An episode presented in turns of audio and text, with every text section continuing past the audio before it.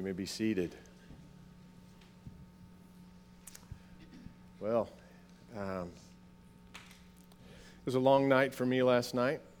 I got in about 1 o'clock from Oklahoma State, where I saw my son doing freshman follies. He was quite, uh, quite the ham. Of course, he gets that from his mom's side of the family. But, uh,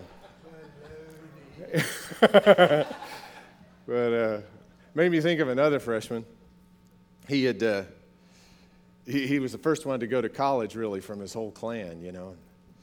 He got to college, realized that he had to actually pick out his classes. This was new for him, that he had to pick out a major. And well, he didn't know what to do. He turned to one of the upperclassmen and he said, Well, uh, what should I do? And he said, Well, pick an easy class. Your parents want to see you get an A. And he said, Well, which one's easy? How can I tell? He looked over the schedule and he said, There it is ornithology. Take that class. He said, Ornithology? What is that?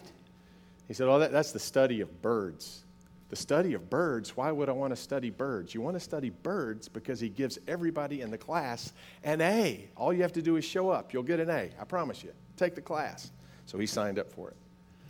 First day of class, he shows up, and the benign, gentle, older professor that he was expecting is not down front.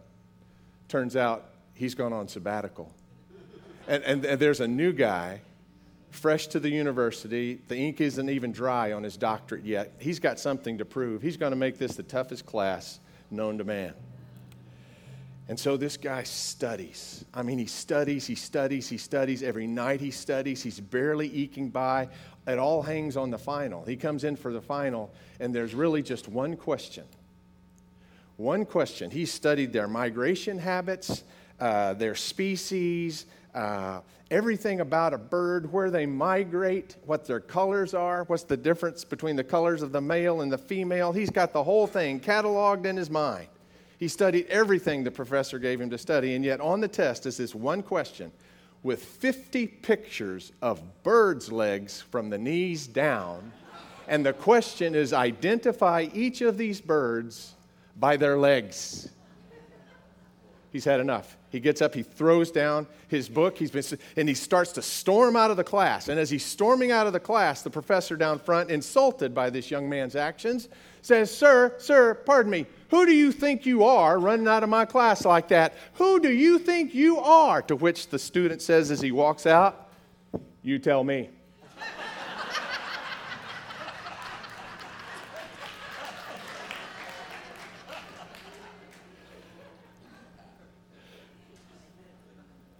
There's one that studied you far longer than any freshman has studied for any final.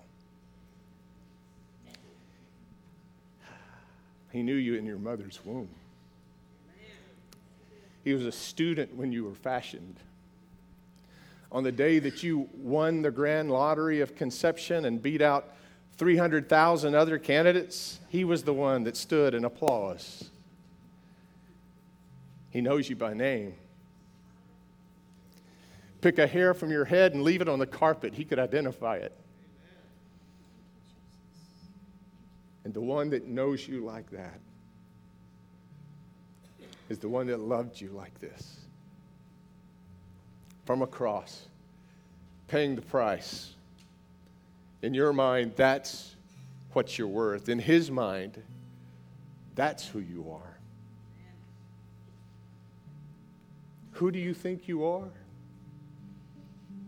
You'll never think more highly of yourself than when you think about yourself the way He thinks about you. On the night in which He gave Himself up for us, Jesus took bread. He broke the bread and He gave it to His disciples, saying, Take and eat. This is my body broken for you. Do this in remembrance of me. And likewise, after supper, Jesus took the cup and he gave thanks to you, our Father, and he gave it to his disciples, and he said, Take and drink from this, all of you. For this is the cup of the new covenant poured out for you and for many for the forgiveness of sins. Do this as often as you drink it in remembrance of me.